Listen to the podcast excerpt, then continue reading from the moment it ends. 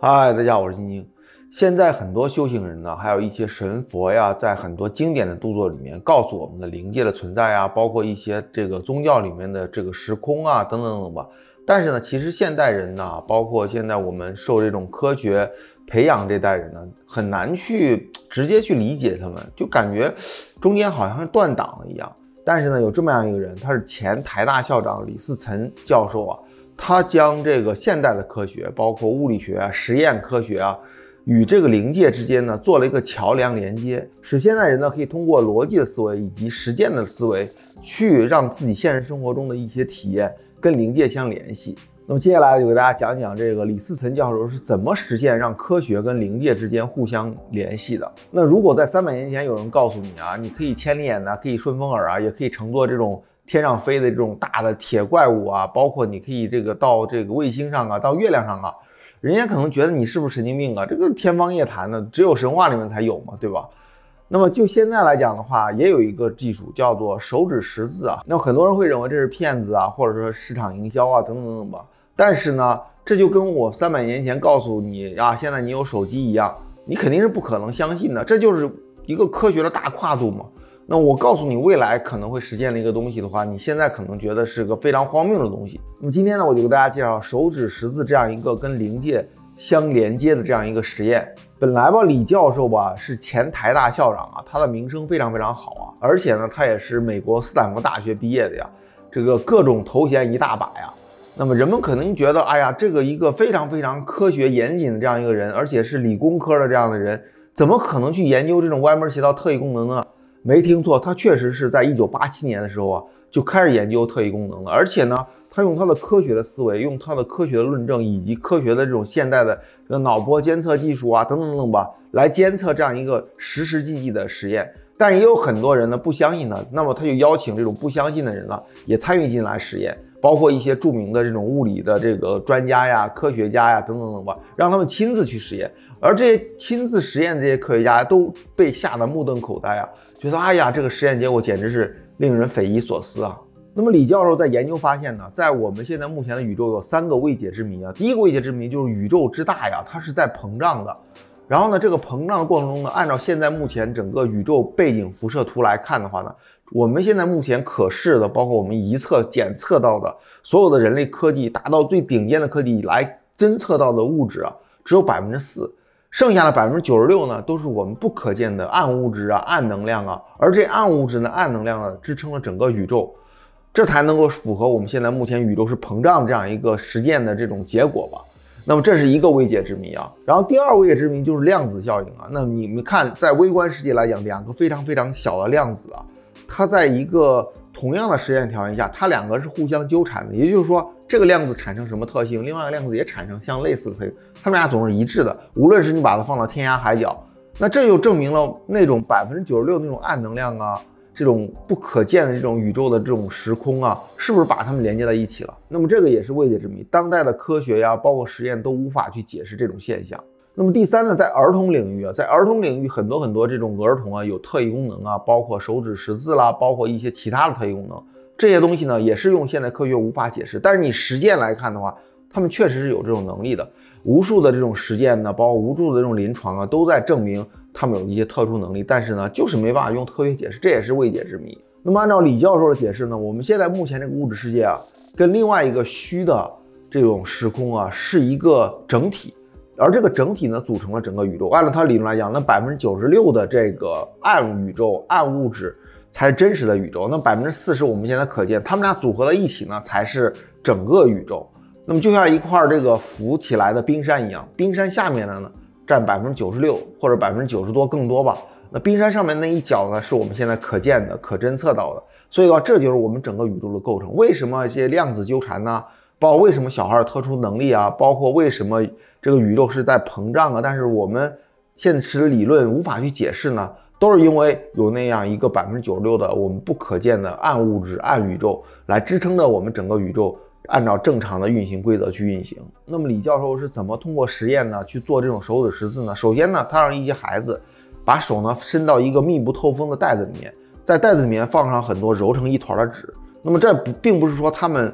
去针对性的某个纸团揉进去，而是说把一大堆这个纸啊做成很多很多个字条给揉成一起，这叫做这个实验者本身自己都不知道这个袋子里面放了什么纸条啊。所以呢，这个实验者本身，包括受试者本身，他都不知道里面写的什么字儿。据吕教授的整体的这二三十年的这个实践数据来看的话，那么在东亚地区，台湾呢、大陆啊、新加坡等等等吧，这些儿童呢，有 百分之四十 的儿童呢，都可以开发出这种手指识字的这种潜能力啊。那也就是说啊，随便去大街上拎一个出来啊，两个里面其中有一个可能就有这个手指识字的能力，只要你去开发培训，而且大概只是用短短的几个小时时间就可以培训出这样一个特异功能。那么这孩子的年龄范围基本上是在七到十一岁之间呢。那么李教授觉得，难道这是受地域限制吗？于是他又到美国去采集这种样本呢，就找了很多孩子做测试。那发现美国这些孩子里面，十个里面有六个都有特异功能，也就是百分之六十的人呢，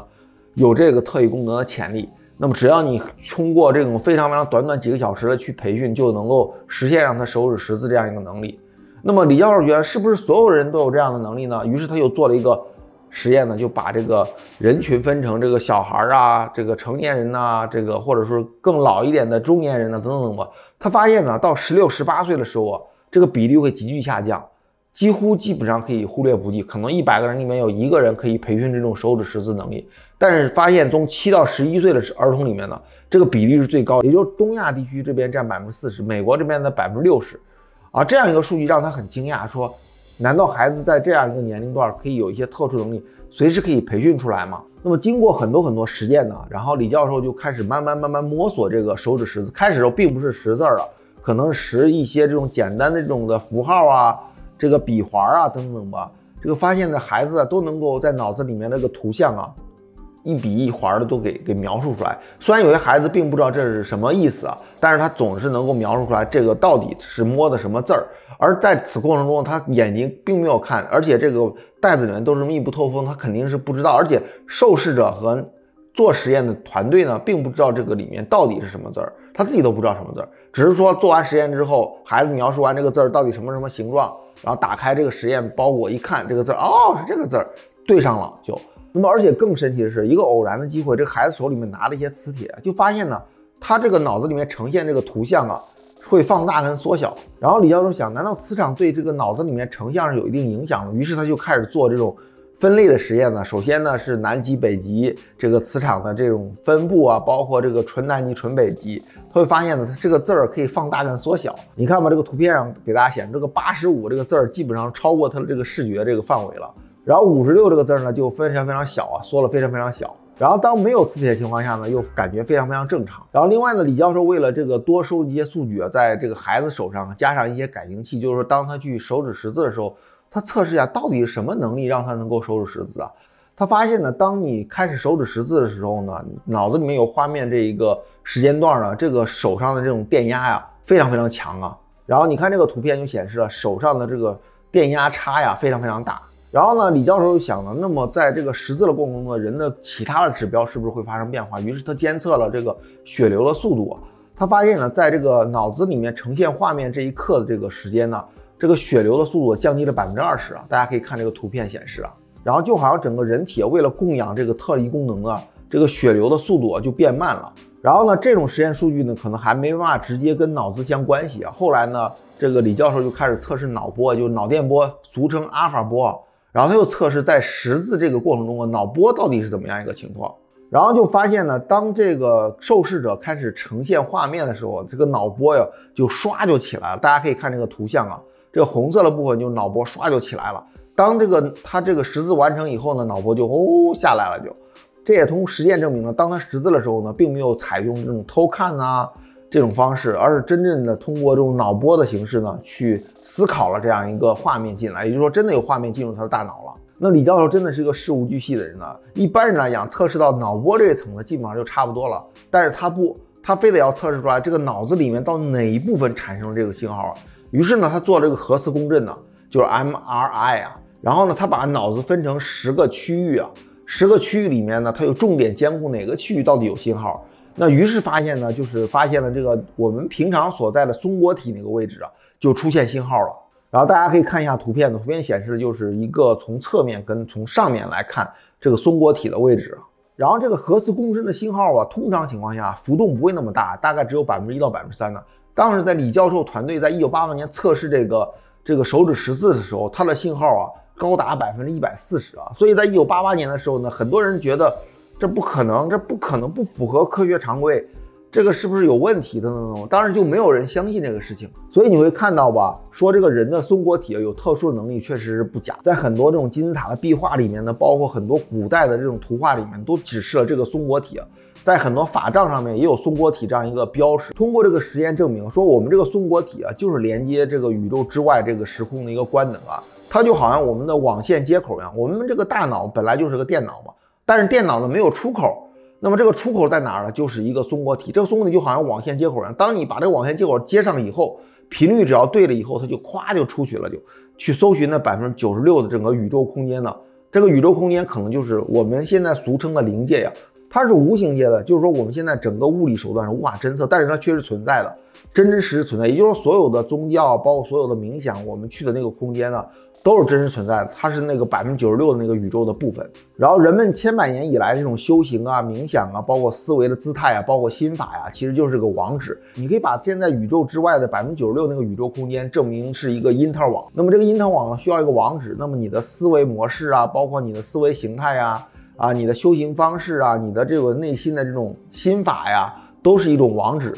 那么你只要网址说对了，它这个脑子里面这个松果体就抽就连过去了。所以很多未来人说，在未来这个官能开发完之后，很多很多人都拥有这个功能啊，满大街都可能都是拎出来一个，都可能连接这到这个 百分之九十六 那个宇宙 百分之九十六 那个呃这个信息场。所以的话呢，你看吧，这个当整个全人类觉醒的时候呢，所有的人的群体意识都开启的时候呢，可能这个松果体不再像之前那么不发达了，可能是非常非常发达了。人们可以随时通过这种连接，通过输入一个网址就能连接到宇宙之外的那个时空。然后自从发现这个网卡以后，也就是发现这个松果体以后啊，这个李教授团队就开始一发不可收拾啊，实验各种各样的这种数据，因为他们作为一个科学团队来讲，他们有很多很多样本去实验，比如说他们测试很多这种。这个字体啊，那发现这些字体呢，都能让这种小孩啊一一的给识别出来啊。但是有一次团队啊，这个孩子呢，就是发现他这个字体啊，死活都这个实现不出来，就发现就看到一片光啊，看到一片光。那李教授很诧异，这到底什么字儿啊，对吧？一般来讲，他们团队里面在里面揉成一团的这个字儿，都是写着字儿的，或者是符号，不可能是空白。那么当这个他打开这个字儿以后啊，所有人就恍然大悟，哇，这是个佛字儿啊！他就发现这个佛字儿啊。真的是有很特殊的这种意义啊，于是呢，他又做了很多很多这种测试、啊，在一团纸纸里面呢写这种佛字儿，那挨个测试，测试完发现呢，凡是遇到这个佛字儿之后的这个测试啊，它就没有这个数据，只有一片亮光，一片亮光。那么经过大量的实验呢，他又发现呢，只要遇到佛字儿就是一片亮光，只要遇到佛字就一片亮光，它是读不出来的。那么收视的团队就想了，那既然佛字儿跟宗教有关系啊。那是不是我们把其他宗教的人物拿过来，是不是也是不是看看有什么结果？果不其然，他们就用这个耶稣作为测试，他们在很多很多纸团里面写上耶稣两个字，但是他们不知道哪个纸团，挨个这个纸团测试，测试测试有字儿有字儿有字儿有字儿，突没字儿了。他发现呢，这个有一个人测受试者就说他看到了一个发光的十字架呀，然后于是很多人就睁大眼睛了，难道这个人测试的这个数据就是这个耶稣这个纸团吗？于是大家一打开，哇，就是耶稣这个纸团。所以当时的团队就很震惊啊，就发现就是说跟宗教有关系的这个字团啊，他们都能够识别出来一段其他的这种影像，比如说像一段光啦、啊，包括耶稣啊，是一个十字架等等等的。然后后来呢，他们就实验了很多其他的，包括他们实现了菩萨，也实验了这个佛教里面那个万字符啊，就发现也是一道光芒啊，并不是一个字体啊。尤其是他们在测试菩萨这两个字的时候呢，他就发现呢有很多粉红色的莲花呀。而且莲花上还站着一个人，然后他们发现这个人呢是穿着浑身上下的白色的衣服，难道他们见识到了观音菩萨吗？然后团队里面的人呢，其实都是有科学背景，他们并不是说很相信很多宗教，但是他们就通过这种实验呢，不断的去实验，你发现呢，原来宗教里面描述的场景啊，都是真实存在的，而且通过实验呢，可以给它试出来的，真的令人匪夷所思啊。然后当他们在测试万字符的时候，他就在发现呢，一个白光下有一个黑色的这个万字符啊，在空中印着呀。那也证明了这个万字符呢，其实也是一个非常非常特殊的这种字体啊。然后有一次啊，他测试佛这个字体啊，就发现这个影像就变成了远处有一间庙啊，庙前面有个人，然后呢人拉近完之后呢，突然人就消失了，就出现一座庙，然后就就没了。所以就是佛，它不光是能够显示一团光啊，它能显示一个影像出来。这个影像呢，难道就是其他信息场的一个时空吗？那后来有一次偶然的机会，他把神佛两个字都写上去了，就发现呢，受试者只能看到神这个字啊，旁边是一团亮光。也就是说，当一个组合的词语的时候，他只能看到这个组合词语的非佛的那一部分，就是神这一部分，然后旁边有一团亮光。然后团队就开始测试，把一些这种组合字的就开始测试。然后团队又发现了，凡是出现这种组合的这个字语，比如佛光，它只出现了光；佛山，它只出现了山；然后比如比弗利山庄，它只出现了这个山庄等等的字，就是不出现佛这个字儿。而且呢，它把佛这个字儿啊左右偏旁部首拉远距离，就变成两个字儿，一个人字旁，一个那个佛的佛的这个右边那部分，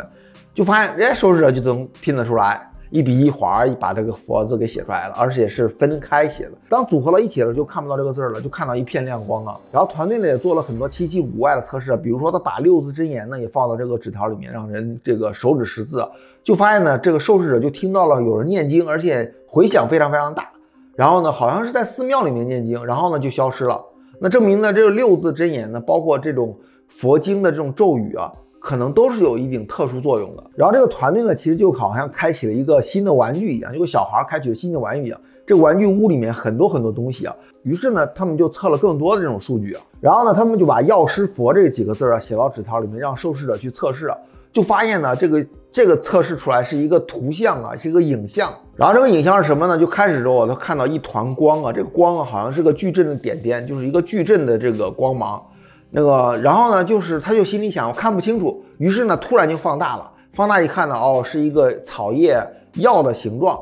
哦，难道是这个药师佛他把他园子里面的这个这个草药给给我们看吗？那么就这样一段影像，后来就消失了。然后团队又更加兴奋了，于是呢，他们就把两个这种佛的名字写到纸条上，一个是观音斜杠药师佛，看看有什么反应。然后这个图像呢，就是他们看到远远的有一片亮光，这个一片亮光都是一点一点一点一点，就像一个矩阵的这种亮光一样 ，L E D 灯一样，每个 L E D 灯一个小点点，组成了一团亮光。然后他就心中默念：“我可以进去看看吗？”一个高大的人形就说：“你要看哪个？”然后他就随机说了一个第八个。于是呢，这个亮光里面的第八个就逐渐放大，逐渐放大，放大，放大到图像上，就是我现在目前打的屏幕上这个第二幅图啊。然后就看到了一组植物啊。然后受试者就问我可以再看一个吗？里面的师傅就说这只是最后一个了。于是手指一指啊，就一个园子里面这个就放大了好像。然后里边呢是另外一种植物，这种植物一看就是属于那种藤藤类的植物啊，有点像这种爬墙虎啊，类似这种藤类的植物啊，可能是一种草药吧。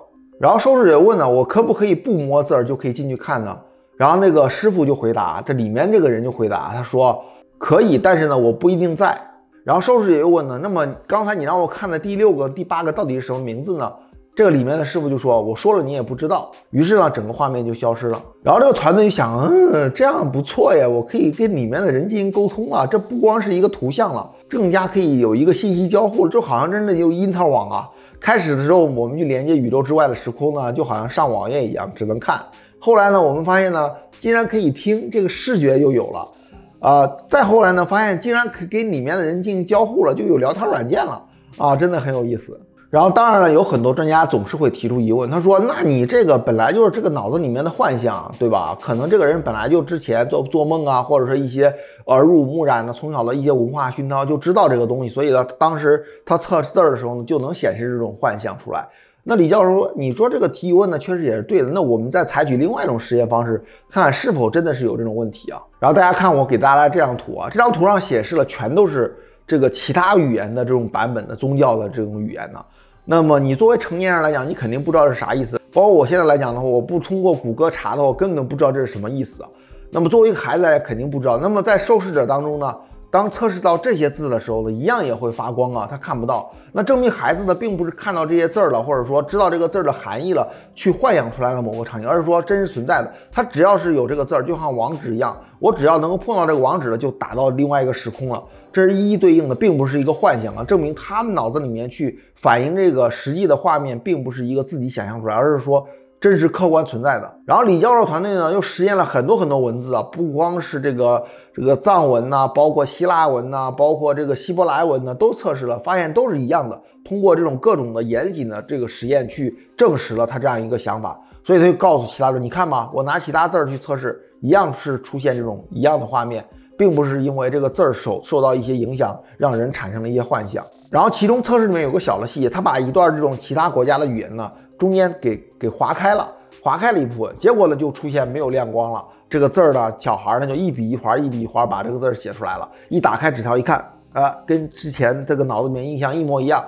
那证明就是小孩虽然不认识这个字儿，他也能一笔一划把它写出来。但是只要说你把这个字儿组合到一个真正的这种，比如说藏语啦、希伯来文啦，能够是一个这种宗教性的这种字语的话呢，那证明就是又出现光了。 然后这样一个实验其实就是可以证明，并不是幻象去造成了脑子里面有这个影像。然后实验团队又做了很多其他实验，包括他们把这种古代我们中国古代这种圣人，比如孔子啊、老子啊这种字啊揉成字团给放到里面，放到一堆字团里面，然后他也不知道哪个字团，然后挨个测试。后来发现呢，这些字团有特殊的属性。他说这个字团啊，不光可以把字儿写出来，而且可以看到字团后面有一个暗暗的人影啊，有一个光亮的人影，有些有光亮，但是有些有人影。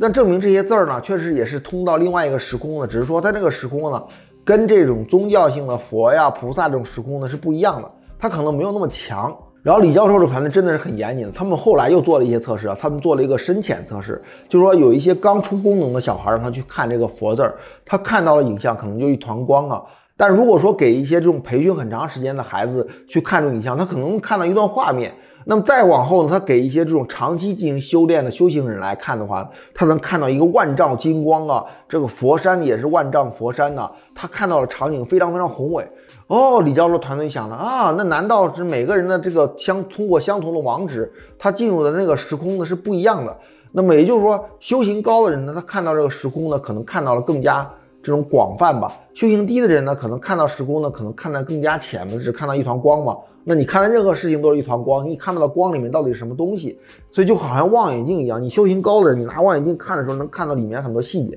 但是修行低的人，你只能看到外面望远镜，哦，那是一团光，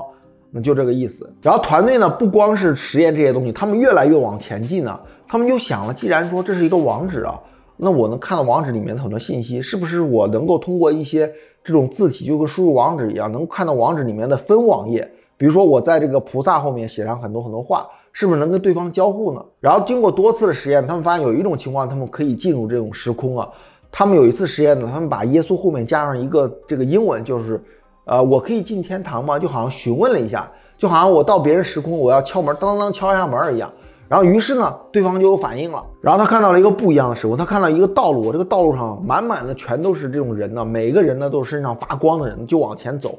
然后就消失了，就好像人们是这个排着队去天堂一样。难道这些发光的人是天使吗？啊，就这样一个场景。然后通过这种方式啊，据李教授说啊，他说他在后面还写了，他曾经通过这种方式去过伊甸园，伊甸园里面真的很美啊。他不光测试西方的那种宗教，他还测试了一个观音呢，他把观音后面打成一个行。 预约进入观音的时空，就好像说我能不能预约进去看看呢？然后开始后呢，影像就出来一个人呢，他说晚一点，他马上这个人就飘走了。他说晚点再过来，哦，他就知道，那我们晚点再过来吧。然后他按照这个约定，他晚点过去啊，通过这个网址啊，就是通过手指识字啊，就出现了一个人呢。这个人呢走过了一片莲花呀，然后呢突然就跳到莲花上了，然后这些人呢全都是光啊，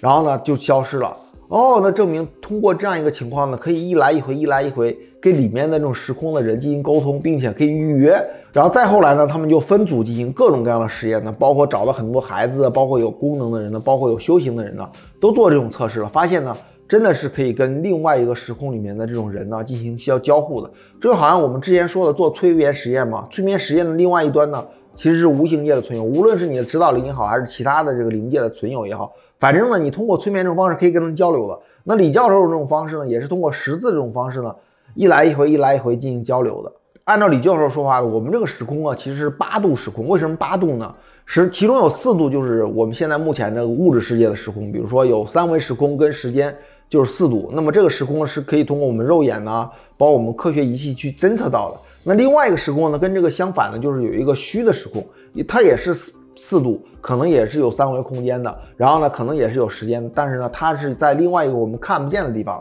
你要是把它称为一个信息场嘛，我们通过某种方式呢，可以达到那个信息上啊，包括通过冥想啦，包括通过一些手指识字啊。那李教授主要研究手指识字这样一个方式。那么李教授所说这个八度时空呢，对于很多这种修行人来讲，其实并不陌生啊。他们的灵界，包括他们通过这种冥想出体的方式啊，去探索宇宙的各个时空，其实都是存在的。而这个时空里面也有一些这个无形存有可以跟他们沟通。那么李教授的重要的意义在哪里？它主要是开通了一个先河，让现在目前的物质世界这种科学啊，跟灵界有一个桥梁，而这个桥梁让很多很多人能够理解，这是非常非常有具有历史意义的。我记得之前的时候我讲过一个视频，就是讲保罗保罗的日记，他是在这个昏迷了一个月以后啊，他进入了另外一个时空，那么也就是未来这个时空。于是他醒来之后写了一本日记，他描述未来的时空啊，其实就是科学家可以通过科学的方式侦测出来我们的思想之波，叫思想之光。那么也就是未来呢，每个人其实通过科学的方式可以理解灵界，了解灵界，灵界是我们科学的一部分。那么除了保罗以外，当然还有很多这个催眠实验，比如说最著名的就是伊德法则，伊德法则里面有一百多场催眠实验，通过这个受试者呀跟这个时空之外或者说其他时空场的这个 R A 啊，就是拉神啊，进行一对一的沟通啊，呃，解释出了很多很多我们人类无法解释的这种未解之谜啊，包括这种。包括这种冥想啊，包括金字塔之谜啊，等等等吧。那么另外我之前也做过视频，是我的一个同学他做了一个催眠实验，就是连接到了一个叫起初的指导灵，这个起初指导灵呢就跟这个人呢进行沟通啊，给他说一些宇宙的终极道理了，包括为什么你会这个有这个各种各样的症状等等等吧。总之呢，我们可以通过多种方式去连接另外一个时空，也就是李教授所说那个虚的四度空间。那么无论是催眠也好，还是手指识字也好，还是说这个其他的冥想也好，总之呢，人们越来越多的发现我们物质世界跟另外一个时空有紧密的相联系。那么所谓这个合久必分，分久必合嘛，当科学跟神学在很早很早之前就开始分家以后呢，这个时间已经好像几百年了啊。那么现在目前呢，正是一个非常非常关键的历史阶段，那么科学跟神学它会再次合并在一起，也就是科学跟灵界可能会再次合并在一起。如果真的合并在一起的时候，才能让整个人类的群体意识能够觉醒，能够知道目前我们的物质世界只是整个物质世界整个宇宙的 百分之四 内的， 百分之九十六 都是我们未知那个未知暗能量领域的，也就是所谓的灵界。那么灵界去支撑了整个我们物质世界这样一个基础吧，就好像冰山一样。那么好了，今天的视频就暂时到这里，我们下一期见，拜拜。